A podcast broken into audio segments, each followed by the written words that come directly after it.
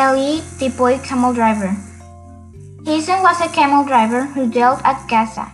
It was his business to go with caravans backwards and forwards across the desert to Suez to take care of the camels.